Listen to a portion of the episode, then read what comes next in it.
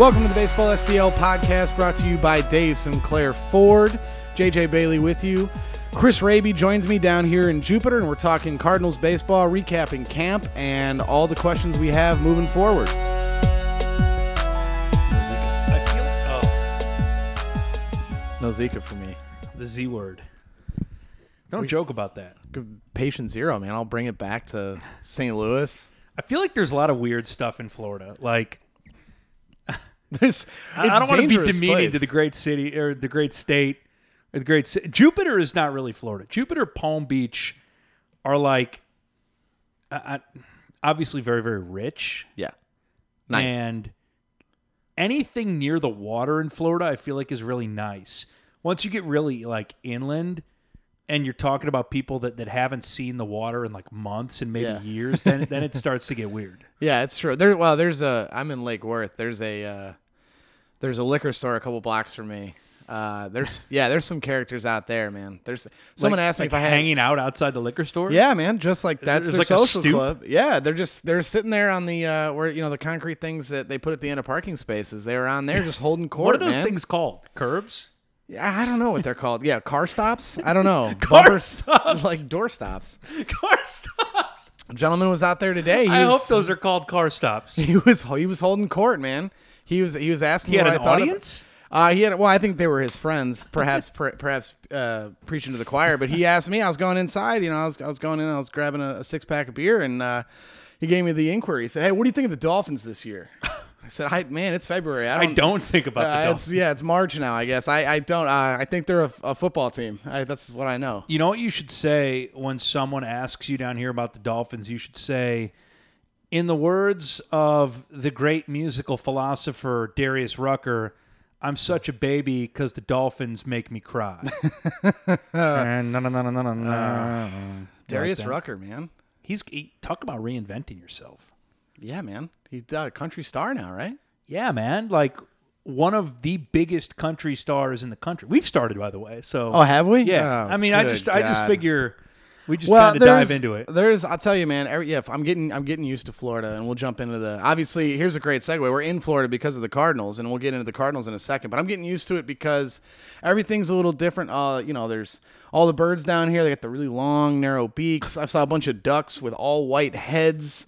My dog can't handle it. He's looking at. I, I'm encountering lizards. There was a lizard in my apartment. You had a lizard here in the a lizard studio. in the studio. Yeah, all the cars are really nice in this area. Yeah, every, yeah, and then I roll up in my uh, station's Ford Focus with a dented door, and they they know who's on the block. How about this too? If you put palm trees anywhere, like around anything, it instantly makes it look super classy. Like, Oh, yeah. there are like I was walking into a gas station the other day. There's like palm trees outside outside the Shell station, and it looks like the valet at like a Ritz Carlton in does, St. Louis. which is hilarious because a lot of that comes from L.A. and you think of the palm trees in L.A. and like the glitz and you know uh, Rodeo Drive and all that, and uh, they're not native to California. Those were all brought out there. So, but you're right. I you know I walk. You, there's a Taco Bell, Taco Bell on my way home with palm trees out front, and you're like, oh wow, man. That's probably a, like a five star Taco Bell. That's probably like number one on Yelp in the area. And I bet they got car stops in the parking. They got a couple car stops there in case you roll too far. But I'll tell you what. Uh, what's not different uh, from St. Louis is the these Cardinals down here on the eve of games. That's a Oh, Still got segue. That's a professional segue. Still got it. Um, you know, tomorrow, like kicking off. I guess by the time you listen to this, it'll be today. They're kicking off against uh, Florida Atlantic University. Austin Gomber, the alum, going to be taking the hill, going to get the start. Mr. O, uh, he's also going to get an inning of work. Um, Austin Gomber is a, just a quick refresher for anybody who doesn't know. He was uh, co minor league pitcher of the year, him and Alex Reyes. He was in low A, he was in Peoria. Had a pretty phenomenal year. I think he made some 22 starts, maybe. He threw 135 innings, struck out 145 guys, walked 34. So he's going to be fun. I mean, for for uh, an essentially an exhibition game that that really doesn't mean much. That's really just kind of to help the area. That's going to be a fun showcase for a guy that a lot of people haven't seen and, and probably haven't heard of. Yeah, I think that the Cardinals minor league organization has a lot of those guys, a lot of pitchers that are maybe in the lower ranks. The guys that are up more major league ready, we're obviously really, really familiar with, whether it's Tyler Lyons, Tim Cooney, Marco Gonzales. And I think you hear the word prospect and you kind of think, well, those guys have been around for a while. And yeah, they have, but Yeah. they haven't really cracked any sort of regularity. So a lot of the younger guys are I guess, kind of what you would define as maybe high ceiling arms. Um, Weaver, obviously, a college type guy who fits the mold of a Marco or a Wacha, hasn't really followed the uh, trajectory of those guys in terms of reaching the big leagues, which probably has a lot to do with who they have in the big leagues. But then you got a lot of guys who are intriguing, who are kind of high ceiling guys, who are power arms, and a lot of them in big league camp. So a chance to see Gomber, um, a chance to see him against opposition, you know, it's a little bit different. And then I was talking to Kyle McClellan about this. You can watch some of these guys all day in the live batting practice, or as the, the coaching staff calls it, the live pitching practice. But it's different when you're not pitching to your guys. Because when you're pitching to your guys, there's obviously a screen around you, there's feedback from the coaches. You don't want to pitch inside. You, you maybe don't want to work the plate the way you would against an opponent in an actual game. So, you know, he's kind of the first one almost ceremoniously because of the opponent. But um, I'm anxious to see some of them, man. Again, I know it's spring training. You don't want to draw any wild conclusions, especially over the next couple of weeks when we're seeing a lot of guys who aren't on the 40 man and who are going to be sent back to their respective minor league camps here pretty soon. But we're going to see them in real action. And we're going to see them against other guys in a situation that's not as controlled when they're actually using their whole arsenal. Well, yeah, and and the Mike mentioned yesterday. Uh, obviously, Tuesday Cardinals were off. Monday after the inter squad game, Mike mentioned you know he doesn't have any intention of throwing you know the, the top names out there uh, for much of the game, but he does know that people are going to come to the game. They're going to want to see some pretty familiar names. Um, so you'll see a couple at bats, I'm sure, an inning in the field from from higher name guys. I don't anticipate any pitcher on the 40 man or on the 25 man roster uh, other than O making an appearance. This is definitely going to be you know a time to work in a lot of the younger guys who, like you said, Yeah. um, might not be in camp as long. But I think I think what tomorrow brings really is just kind of a nice ease in back to baseball. You know, crack of the bat, no screens around the plate, nothing like that. Um, I think what you're going to see tomorrow is a lot of young guys having having fun, trying to make an impression, and really this is going to be a blast for FAU because they get to play against a major league team, or at least uh, players who were drafted by a major league team. And I think I'm looking forward to it. And then as we get into the regular games, I think we're really going to see a couple of things. You and I were talking about this before I turn on the mic. I, what's what I'm most excited for uh, is seeing Stephen Piscotty, Randall Grichuk, roaming the outfield out there.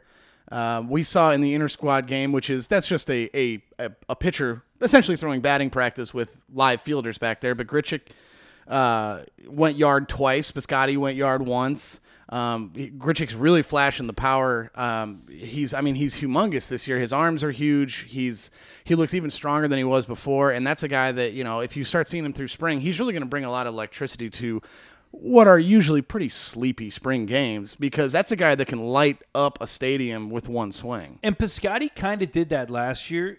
Obviously, he does it differently. Um, he doesn't have the kind of uh, back of the baseball card power that Grichuk does. I mean, he had a lot of power when he came up last year and into the postseason, but uh, he doesn't necessarily have the same kind of like eye popping batting practice power that Grichuk Yeah. does. But I thought he really caught everyone's attention last year in spring, whether it was how much he played, the frequency that he got on base, the I I think um, I don't know what the right word is. I think the, the bar was fairly low for what we expected from him defensively last year, and, and he wildly surpassed it in spring then throughout the year and, and with the big leagues. So, yeah, an opportunity for both those guys, uh, but an opportunity for both those guys with the expectations much higher. You know, Yeah. it's not just gravy anymore what you get from them because all of a sudden and, and kind of as we related to when some of the pitchers take the jump from prospect to guys that are expected to contribute these are two of the linchpins of the team and in a lot of ways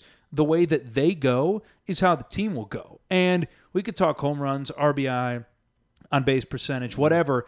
I think right now, and, and again, this is to boil it down to its to its most rudimentary form. I, I think that right now, the number that I think is most important is how many games both those guys play, and if they combine for, I don't know, anything over 260, 270, I think that's huge. If you're talking about both those guys approaching 140 games, that would be huge. And the onus is, is kind of on both of them in different ways because Grichuk has been plagued by injuries, whether they be weight room related, the elbow that I think it's hard to not draw the correlation from playing every day last year in the outfield and, and developing an issue in your elbow Yeah. uh, after throwing. Uh, Piscotty's been really, really durable, but there's a difference in being durable in high school and college and the minor leagues and then being durable at the major league level, both physically and mentally. Well, so, and durable in the sense that not getting injured is one thing, but maintaining the ability And and, the skill that you have that makes you valuable over the course of 100 and let's say 40 games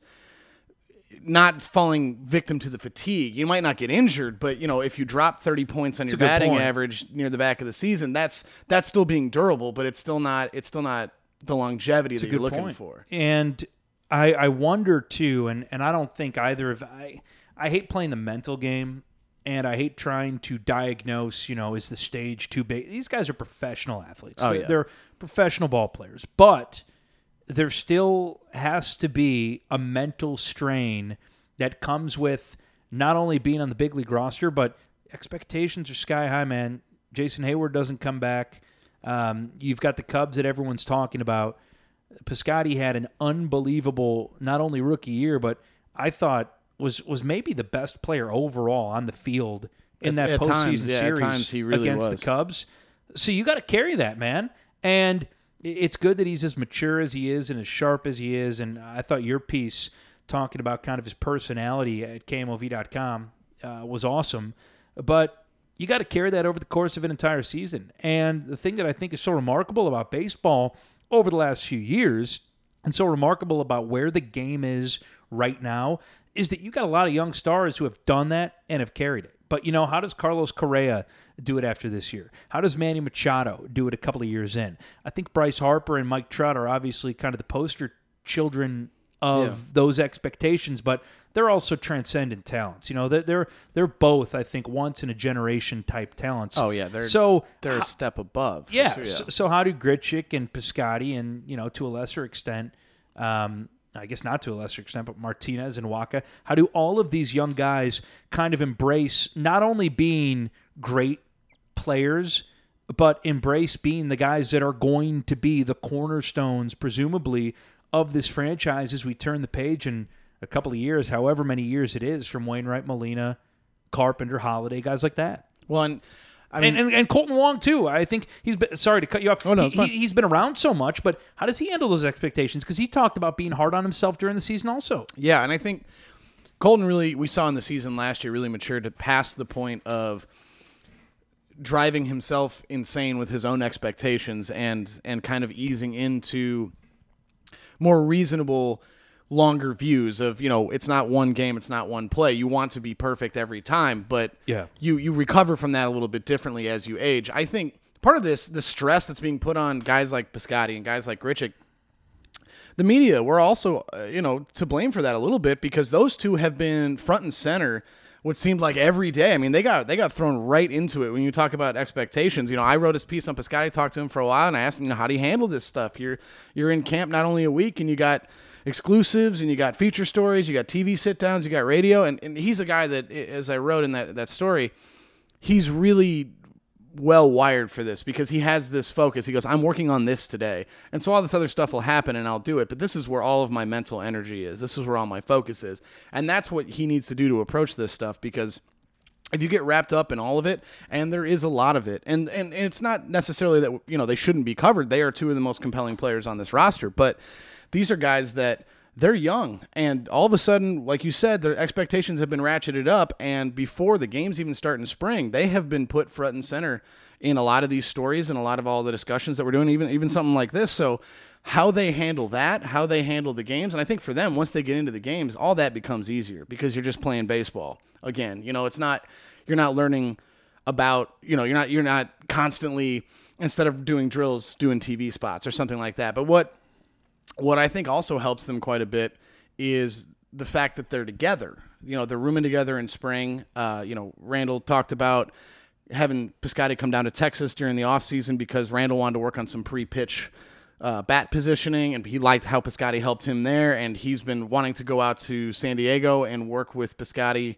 off season to train because Piscotty trains for flexibility and agility, and and Grichuk trains for you know that raw strength that can propel a ball six thousand feet. And they've kind of reached a nice symbiosis where they're very different personality types. They disagree on almost everything, but they are in the field together and they just click. And I think for two guys to be going through this together makes it makes a world of difference than if one star is being isolated as this is the linchpin to the team. And I think those two that they can share that load and that they have guys like Wacha who have gone through it a couple times and Wong that have gone through it a couple times. That's going to make a huge difference. And it, we talked about it a while ago. Everyone talks about how young the Cubs are and oh look at the young Cubs. This is a team, this Cardinals team that has when you start looking at what's it like being a young star, there's four or five Yeah. names here. And and that's what I think that gets overlooked by by a lot of people and fans, media, everybody, because this Cardinal team has young players. They've just been around a little bit longer, and you Yeah. forget how young they are. And, and I think the reason that we probably look at it different, and by we I mean the media and fans look at it differently than the Cubs, is because it's not a group of young kids coming up together.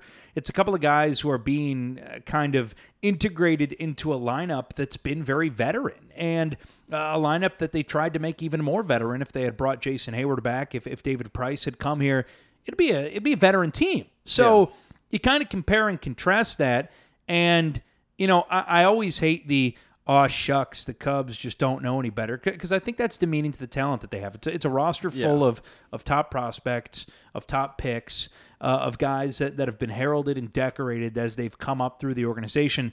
Doesn't always happen with the Cardinals and. Randall Grichuk, I think some looked at him as a throw in in the deal that brought Peter Bourjos to St. Louis. I know that's not how the Cardinals looked at him, but I think it's easy because of the ways in which some of the guys have been acquired and then integrated into the big league club. It doesn't really have the warning shot that the Cubs fired off in terms of bringing everyone up and you know the drama last year at this time about Kris Bryant's service time and Yeah. it almost seemed like there was a lot of suspense and a lot of drama about when we were going to see some of these guys. The Cardinals they just kind of blend them in and, and and I don't mean to say that in like a romantic way or or um, suggest that, that either way is better. It's just that the avenues for each of these guys to reach the big league clubs and for a lot of these young players to reach the big league clubs have been starkly different. And I think because of that, we try to frame the clubs as different when I really think there are a lot more similarities than there are They differences. are. And well, I think part of the reason that the young Cubs really made such a splash, and it's it's the young team, it's because that was a team that languished for many many years, and because and it was helps on the way, helps on the way, yeah, helps on and the way. when they came, that was a page turn. That was Yeah. a transition, No doubt. Whereas you know, so it was more was made of this is the new generation. Look how young they are. And with the Cardinals, they've been fortunate enough to have more sustained success. So as new guys came in, they got integrated to an already working system. But I agree with you 100%. I'm very, very tired of, oh, these young Cubs, they're having so much fun. They don't even realize the pressure. They don't know any better. It demeans them because it diminishes their victories and reduces them to almost luck or happenstance. Yeah. That they aren't, it, they are this good and they will continue to get better. And by saying it like that, it almost sounds like, well, this is something that'll wear off when they suddenly realize where they are. This team isn't going away, and I think it. I'm tired of the young Cubs and the older Cardinals. This is these two franchises are, are pretty similar. I mean, Jake Arrieta is not exactly 22 years old. He's, Yeah. he's 30. Jon Lester, John Lackey, these guys have all been there. Even a long Anthony time. Rizzo, man. Anthony Rizzo has been around for a long time. His big contract was two, three years ago already. So I mean, the, these and Castro's gone, but they've they've had guys on this team that have been in the majors for a while. Like Castro got called up in 2009. Yeah, I mean this. The, they're yes, they have a lot younger core contributors overall, but the average age of the guys that are on these teams, I mean. Michael Wacha is not 30 years old. Yeah. That half this bull, Trevor Rosenthal, Seth Maness, Kevin Siegrist, all those big arms out there, none of those guys are north of 26. You're talking about ARB guys or pre-ARB guys. Yeah, so I think I mean this is this is a young team, and that's why I think that the the Randall Grichuk, Stephen Piscotty, well, that could be really really daunting. They're in a situation now where there's a lot of guys to ease them in, and they still have the veteran guys to kind of to, to, to you know teach, but there's a lot of young guys that they can lean on and be like, all right, look, this is getting overwhelming. I'm sure Michael Wacha could speak to that. I mean, he was the darling of of national media when he came up. So I think they're going to do well. I think the fact that they're they're working so tightly together is going to help them. And you know, if you want to talk about transitions, and and and this is not a very good one, but how about how about Seung-hwan Oh? And I know that you've workshopped how to pronounce that better than I have. We call him Mr. O. How about Mr. O coming over to Korea? We've seen a little bit from him, um, mostly live pitching. I think we'll see you know him work on some stuff. But I mean, this is a guy that that seems to be having a blast. You know, he has his, his translator Eugene Koo with him at all times, and Eugene's a really cool dude. Um, but you know, you see you see O and, and Molina chatting every day. You see Brayan Pena chatting to him. You see Mike Leake talking to him. This is a guy that a lot of people don't know a lot about and haven't really seen a lot of. And he seems like he's having a blast in there. And it looks like, I mean, I stood behind him when he was throwing his bullpen. It looks like his ball is like a marionette. The thing just dances all over the place. Yeah, just another veteran guy who can provide a lot. Uh, another veteran in that clubhouse, even if you know he hasn't spent time in the majors. And you know, honestly, an investment into that market. We saw the Cardinals a couple of years ago uh, invest similarly uh, in the deal for Aledmys Diaz. It was kind of a financially and, and otherwise low risk deal, but potentially a really high ceiling with not only Aledmys and Yeah. his contributions and, and whatever they may be, but also uh, kind of dipping your toe in the water of the Cuban market. And you see that again here. And you know, if if you if you're the Cardinals and you go about your acquisitions the way that they do, you'd have to imagine that the book on this guy that they had is is tremendous and, and he was their guy. You know, it's not an accident or, or a reaction to missing out on someone else that you ended up with him. So because of that, because of what he has, because of just, you know, the kind of games that he's pitched in, and I don't want to put too much weight into winning a gold medal at the Olympics or the World Baseball Classic or some of the games that he's pitched in uh, Yeah, in the Far East. But I mean, he's won a lot of big games. So it's another guy that you would hope coming out of spring, Mike Matheny would be able to trust. And I think that trust has been the proverbial word where, you know, you hear him talk about Kevin Siegrist and the 81 appearances last year. He says those are pretty much all necessary appearances. And without those appearances, do we end up winning the division? Do we end up in the playoffs? Do we end up having to play a wild card game? So I think that his biggest asset could be, you know, if he gains the trust of Mike, if Jonathan Broxton, if, um, you know, a a lot of these guys that are in the mix now in the bullpen have the Jordan Walden have the trust of the coaching staff. It just lightens the burden on everyone, uh, the burden on everyone, and and the fact that he's a veteran and he's done it, obviously that helps. Yeah, and I think he's. I mean, he's got the. He's got the certainly the repertoire. If you've seen Yeah. any of the, the the videos on him, and really just seeing him in person, and he said he's still not. He's still working on balance. He's not even really fine tuning the execution. He's got major league movement. I mean, nothing is straight. You talk to the catchers that caught him. Mike Ohlman caught him, and he said that's that's the thing is nothing is straight, and that's. You know, control first, movement second, and he's got both of those already. How about Mike saying like he may have a couple pitches that he hasn't really shown us? Yeah, he said he said he's playing it close to the vest. is there yeah. a gyro ball?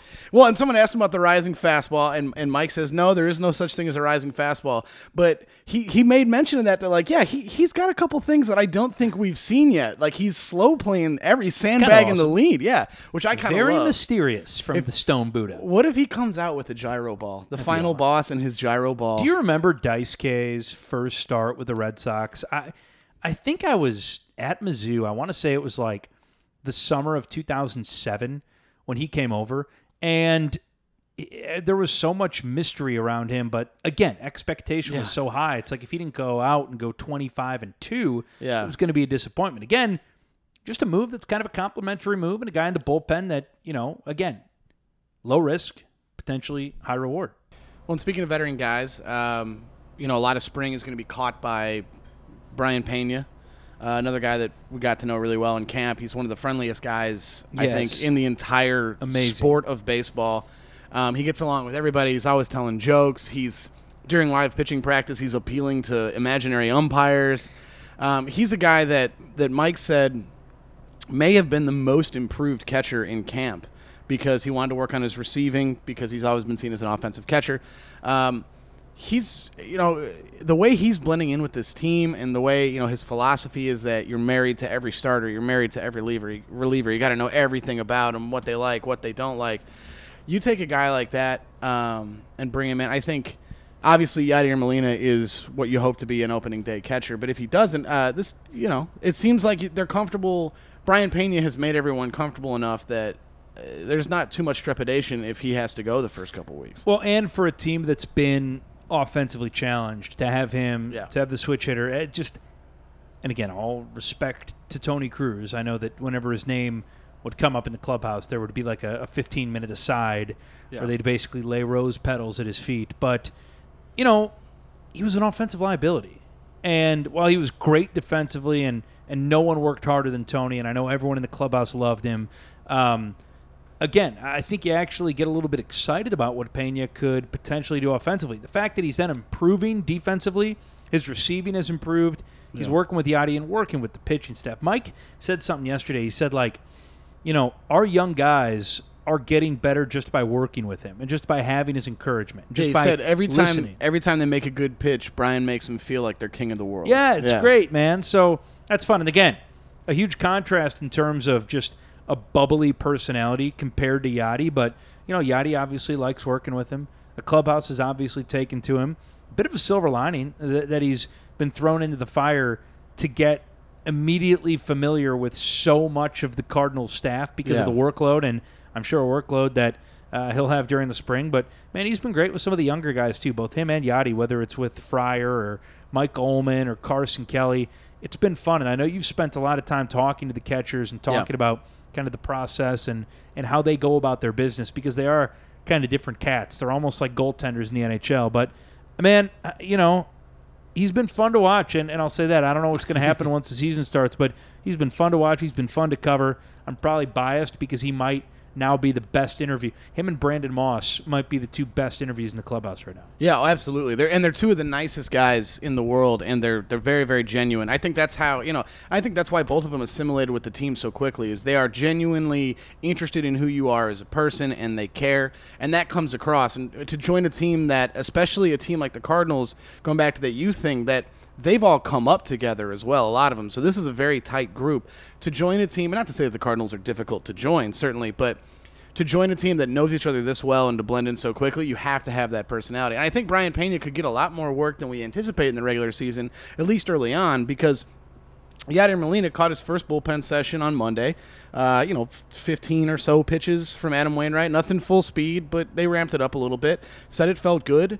Um, you know, he's, he's going to be wearing that splint, going to be working through that and, and see how his hand comes along. But hitting is, is a ways down the road. But I think, at least early on, you have to imagine to protect him, Pena could get some more work. And this is a, a situation where finally, Yadier Molina, one of the most overworked, and I'll say overworked not in a malicious sense, just that for a catcher to catch as much, that's a lot. That's a lot of work. Only Sal Perez caught more, and and he's about he's eight years younger.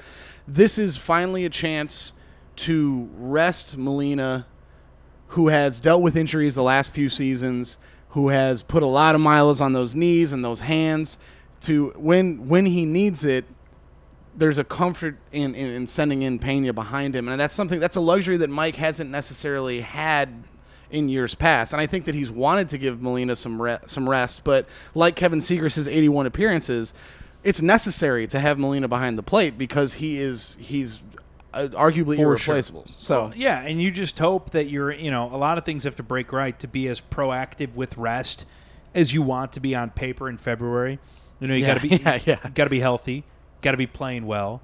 Um, if you're down the stretch in a in a division race and and you need to win every single game, it's going to be hard to not trot your you guys out go, there yeah. every single game. But you know, in a perfect world, and and even in a world where you just avoid the kind of catastrophic injuries that they dealt with last year, you'd be able to be a little more proactive and you'd be able to get Pena in there, feel good about him playing, feel good about him starting games, same way as the back of the bullpen. You know, you, you bring in some guys, some complementary guys with experience. And I go back to the word trust because Pena, I think the ability to show what he can do as a leader and as a defensive catcher right now in spring and, and in these sessions while it may just look like live pitching practice or whatever, probably goes a long way to gain the trust of, of Mike, a former catcher. To hear him speak Yeah. as glowingly as he has about Brayan, you would imagine that maybe he'll feel comfortable going to him maybe more than he did Tony Cruz in the past. And, and part of it has to be Yadi, too. You got to go and say, listen, man, you know, we always hear about how Yadi,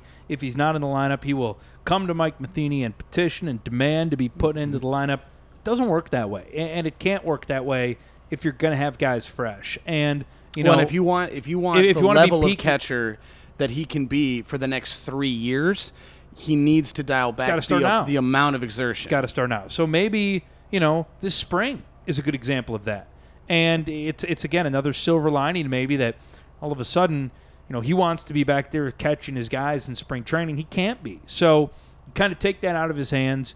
Maybe you work with the trainers to come up with the plan during the season, and maybe you trust Brian Pena enough to you know be excited about getting him into the lineup. Yeah, I think so. I think um, that's a luxury they've had before. I think with Grichuk, uh, if he can stay healthy, with Piscotti finding a little bit more power in his swing, with Gyorko available off the bench, and and to spell Kolten Wong, that's a level of power they haven't Yeah. had before. A healthy Brandon Moss, a healthy Matt Adams, a healthy Matt Holliday. I mean, what I, I, it's funny because if you look at it last year, you almost call these like luxuries that they didn't have before. But this is kind of how a major league team is supposed to be built. They got ravaged last year, and I think this is while the names are largely the same, this is a very different Cardinal offense than a year prior. If if now contingent upon health, but even then, Jedd Gyorko's ability to send balls out of the park. Uh, Brandon Moss, we've seen him swing a lot easier, a lot freer here in spring. Matt Adams feels like he's he's found his swing. He you know got back to the hitter that he wanted to be after that injury. This is a team that can finally stop going station to station or stop relying on one or two guys in the offense, and then to be able to spell Yadier Molina behind the plate with a, a really strong hitting catcher. This is you know, this was the Cubs division as of December, but I think this is they're going to have a lot harder time dealing with this Cardinal offense because it seems like it has way more teeth than than even I thought in November and December and as these things started to roll out. This team feels much more complete than I could have imagined. Well, and I just think that's because they, they've been really good over the last few years. And pe- people ask me, you know, does everything need to go right for the Cardinals to get back to the playoffs? I don't think so. I No. mean, I think that just about everything went wrong last year. And I think that not only the National League Central, but really the National League is so close. You know, you've got the Cubs, the Giants, the Nationals, the Dodgers, the Mets, the Cardinals, the Pirates. I mean, right there, I, I could see any of those six teams getting to the World Series right now. Yeah. Just just because Yeah. I, I I think they're that close.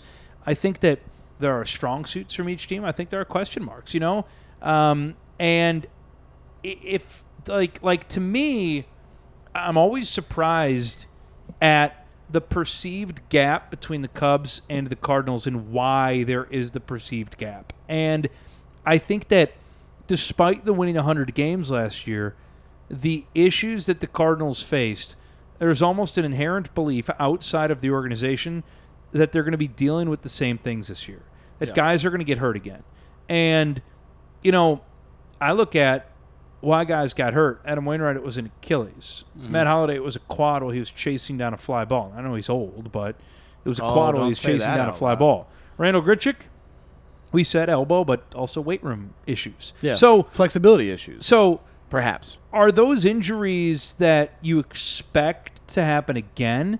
Um, do you expect Jake? We've talked about this. Jake Arrieta's workload to catch up to him. Do you expect? No, it's. I think it's safe to expect Jake Arrieta to throw 230 innings again. Do you expect um, some of the question marks around the Cardinals, young guys, to um, also, you know, bemoan the Cubs? So, again, I I just keep coming back to like, I think these teams are really similar.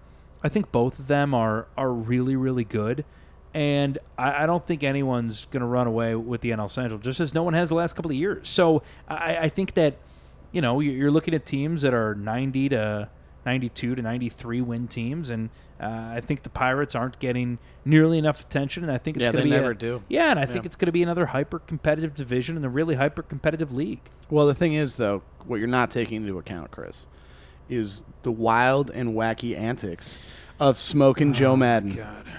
I know this gets you upset, and I kind of I wanted I, I wanted to ask Well, you about it. And I, I I agree with you on this point that I don't know how long it's going to last, but I have a feeling that it will get a little bit old. That everything Joe Maddon does, some of it pretty standard practice for spring training, is being treated as like he's the cool uncle to everyone in the league, and that's why the Cubs are succeeding. You mentioned the other day, you know.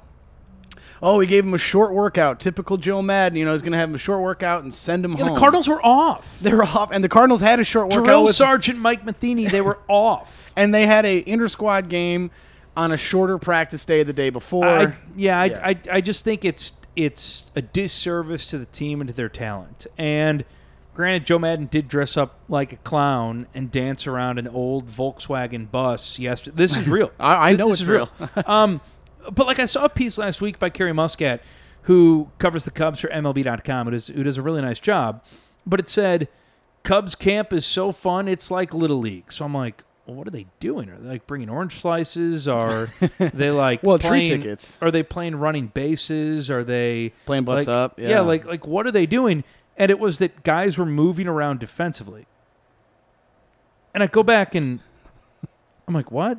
I missed something. The, the whole piece was about how it's like little league and crazy and wild because guys are moving around defensively. And then you've got Matt Holliday working his tail off at first base. You've got Mike talking about corner outfielders and left-handed outfielders coming in to take grounders at third. Yadi taking grounders at short. This is what every team does. yeah, I know. It's what every Yeah. team does. So why do we need to pretend like the Cubs are like you know letting a koala bear play shortstop? Like it, it's everyone does the same It's thing. like they're filming Ed two over there. There's no like secret rest. Like, like everyone does the same thing, and the 30 managers in Major League Baseball are, I guess, by virtue of their jobs, the 30 people most. And I'm not saying that, you know, every manager is a good manager, but there are only 30 of these guys on the planet, Yeah. and if any of them were that wacky or that wild or that zany, you know, they wouldn't have a job. So like I've sat and listened to Joe Maddon. He's a brilliant baseball mind. So again, to try to boil him down to the crazy uncle is just I think it's just it, it's stupid. And I roll my eyes at it and I really hope that we don't have a full season of that. I really hope it's a full season of baseball and a couple of really good baseball teams because it, it it's just dumb. And, and I shouldn't get worked up about it, except that I grew up in Chicago, and you know, it, it just. I, I- feel like the Cubs for so long wore the negative connotation of just being like the party animals. The fans just show up to Wrigley and drink beer, and nobody cares. And now it's like you're being celebrated for like being Animal House, and it, it's not who they are. And they're a really good baseball team. And let's talk about the baseball. Yeah, and I think that too. That it's just that it's exciting because they're doing it and they're younger. And Joe Maddon, he's wacky and he likes to do those things. But, But know- like, do what? Like, like play guys at other positions? well, they'll bring Matt Holliday's playing first base. He's never even played right field before. got him. He's I literally him. never played another position than left field. Isn't that wacky? You wouldn't describe Matt Holliday as wacky, I don't think ever. Uh, but I would say, you know, he, he's done the things that caught the attention, bringing animals into the clubhouse and stuff. but there, like that, that works for him, and that's his style, and I, I get that. But like, there are things I know Mike Matheny is not seen as is the, the the bundle of fun that Joe Maddon is, but they all do things that, that, that fit their team, and they find they find stuff that works. Joe found this. It, it, at some point, I think you're right. This is this is going to get old. It's time to get into baseball now, and and this has to stop being a, a sideshow. I'm I'm glad that they're doing it, and it is fun. I'm just getting sick of the obsession, the media obsession with it, where everything they do has a wacky spin to it. When sometimes, like you said, that's just standard practice. Guys play different positions. I wonder what the media would have said if the Cubs had an inter squad game and the losing team had to clean toilets. Oh, you mean like happened on Monday here? Yeah. Yeah, losing team had to do all the clubhouse duties of the clubhouse attendants. So that meant doing dishes, vacuuming, cleaning the toilets, cleaning the spikes. The headline would have been like Joe Maddon takes his team back to the days of chores. I know. And this happened here. And, and actually, the Cardinal, you know, a couple guys got pretty upset at us that we were taking photos of him cleaning shoes. They were just cleaning shoes. I didn't think that was ridiculous at all. But there's like you said, there's pride on the line for these guys. But there was something fun, you know. And and, and Mike's in his office chuckling a little bit. He's like, yeah, there's some grumpy guys out there. But you know, if that gets moved to Chicago, it becomes something. It becomes a national. Joe Maddon gives Anthony Rizzo a timeout. It, it ends up on ESPN, and sooner or later, it's going to come back around where they're like they're going to be crushed under this like performative weight, where everything they do is like, what weird thing are you going to do? Oh, these young kids, what are you guys having so much fun? Sooner or later, these guys are going to want to play baseball and be left alone. Joe Maddon has a swingers party in the dugout during the fourth inning. Bases his lineup on who juggles best. Oh my god. Well, tomorrow games, you know, I don't want to say games start, but you know what I mean. Uh, tomorrow we get live baseball. Real baseball.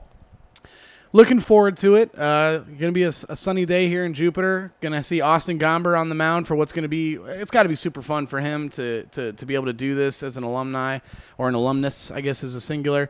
Um, I'll be up there with you.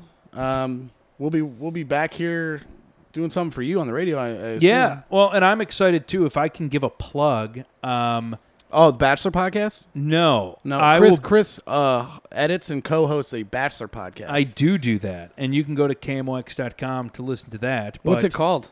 It's called um, uh, for the right reasons. Oh, bro. No, it's just called CBS recaps The Bachelor. on a it's called Free and Easy. uh, on a note that many that many more people probably care about, I'm going to be uh, doing play-by-play for the game on Wednesday against FAU. I'll be on the game broadcast doing play-by-play on Friday, March 4th, on Tuesday, March 8th, on Thursday, March 10th, on Friday, March 11th. So I'm doing five games play-by-play uh, that we will stream on Cardinals.com and the MLB at Bat app. The games that are not on KMOX with Mike Shannon.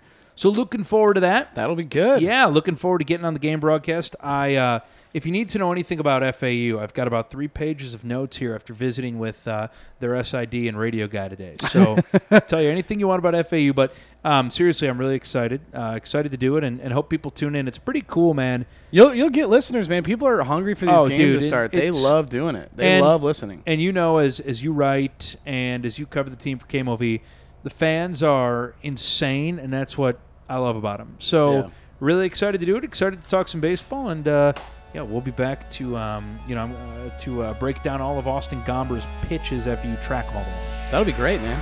Can't wait.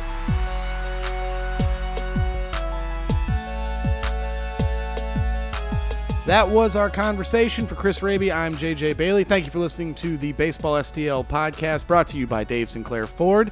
As always, we will see you next week, and thanks for listening.